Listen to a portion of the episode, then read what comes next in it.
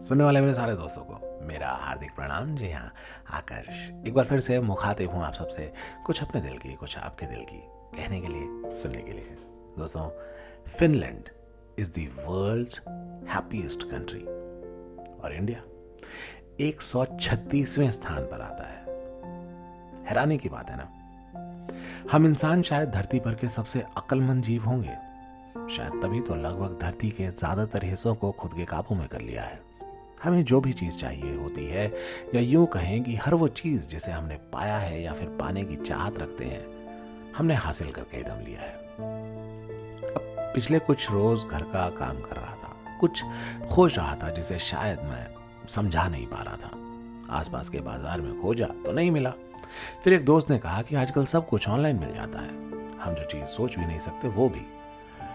मैं हैरान था। मैंने जब ऑनलाइन चेक किया तो हु बहू वही चीज़ दिखी जो मुझे चाहिए थी। बस ऑर्डर प्लेस कर दिया। अब बातों बातों में मेरे दोस्त ने कहा कि, यार देख, आज हर चीज़ ऑनलाइन अवेलेबल है। हम जो चीज़ सोच भी नहीं सकते वो सब कुछ। ज़िंदगी बहुत आसान बन चुकी है बॉस हमें सिर्फ़ सोचना है और वो सारी चीज़ें हमारे दरवाजे पर आ जाएँगी। उस रात सोने से पहले अचानक वो बातें याद आ गई।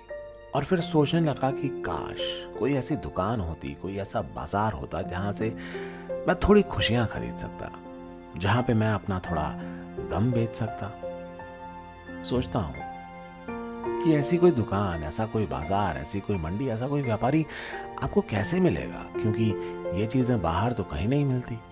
सिर्फ़ और सिर्फ़ आपके अंदर होती हैं। बस कभी थक जाती हैं, कभी सो जाती हैं। आपको बस उसे जगाना है, उसे ज़िंदा रखना है। कहीं ऐसा ना हो कि इस दौड़ धूप में बेचारी एक दिन वो दम तोड़ दे। साहिल बचपन से ही बड़ा होशियार था। उसके पापा की परचून की दुकान थी तो उसने बचपन से ही उनको रोज रात को पूरा हिसाब एक डायरी में लिखते हुए देखा था। पापा, आप ये क्या लिखते हो उस डायरी में? उस नन्हे से सवाल पर पापा मुस्कुराए और कहा कि ये डायरी बहुत इंपॉर्टेंट है। जिसमें किस दिन कितना खर्च हुआ, कितने की बिक्री हुई, कितने का सामान आया, कितना मुनाफा हुआ, कितने का उधार गया, सब कुछ लिखा रहता है। और जिसे मैं भूल जाऊँ तो ये याद दिला देती है। दोस्तों, बच्चे जो माँ बाप को करते देखते हैं ना, अक्सर वही सीखते हैं। हर चीज़ को नापने का एक पैमाना होता है और वो पैमाना हमारा घाटा या मुनाफा तय करता है। अब साहिल ने भी एक डायरी बनाई और रोज का उसमें हिसाब लिखने लगा। आज कितने नंबर आए, किस सब्जेक्ट में उसे कितना मुनाफा हुआ, किस सब्जेक्ट में उसे कितना नुकसान। कुछ वक्त बाद यह आदत उसके लिए वरदान साबित हो गई।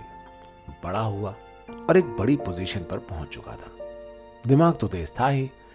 ज़िंदगी में बहुत कामयाबी हासिल की। शादी हो गई, कुछ सालों बाद एक नन्ही सी परी ने उस घर में जन्म लिया। वक्त पंख लगाकर उड़ता चला गया।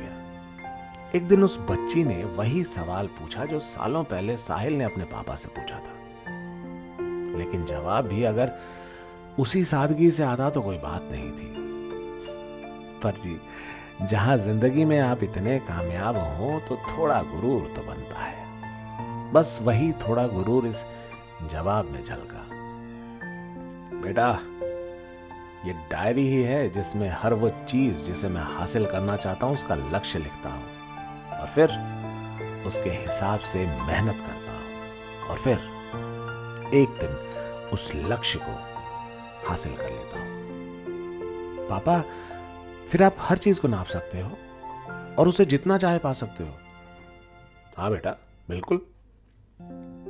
बच्ची ने पापा की डायरी के सारे पन्ने पलट डाले। मानो कुछ खोज रही थी। मायूस होकर उसने डायरी बंद कर दी। साहिल हैरान होगा कि आखिर वो खोज क्या रही थी? पूछा तो उसने कहा, पापा, आपने इसमें खुशी तो कहीं लिखी नहीं।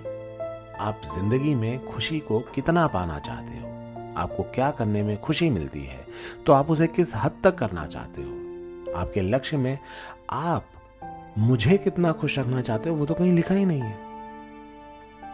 साहिल जो आज तक एक भ्रम जाल में था, उसका गुरूर था जिसे, आज वो हिल चुका था। दूसरों की ज़िंदगी में कामयाबी ज़रूरी है, पर उतनी ही ज़रूरी है थोड़े पल, जिन्हें आप जी सकें खुद की खुशी, खुद के सुकून के लिए। ज़रूरी तो नहीं ना कि बातें हों तो वजह भी हो। कभी कभी बेवजह भी तो बातें हो सकती है ना। आज रिश्तों में फासलों के बढ़ने की वजह यही है कि हम उन्हें वक्त की बरसात से सींच नहीं पाते और वो रिश्ते धीरे धीरे सूखते चले जाते हैं। और हम मशीन लर्निंग पढ़ते पढ़ते खुद मशीन होते चले जाते हैं। इन फासलों के दरमियान चलो फुर्सत की बात करते हैं। इन फासलों के दरमियान चलो फुर्सत की बात करते हैं। मेरी तुम्हारी छोड़कर गैरों की बात करते हैं। माना कि अब नहीं है बचा कुछ। बात करने को।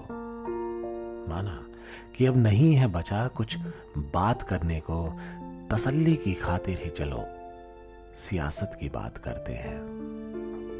ये सन्नाटा चीखता है मेरे कानों में हरदम। ये सन्नाटा चीखता है मेरे कानों में हरदम। इनको कर सको खामोश। वो खामोश बात करते हैं। दोस्तों, कोशिश कीजिए। कुछ ऐसा करने की जिससे आपको खुशी मिले। क्या पता किसी दिन हम भी पहली रैंक हासिल कर पाए। है ना? सोचिएगा। हंसिए, मुस्कुराइए, गुनगुनाइए cause life is awesome take care good bye love you all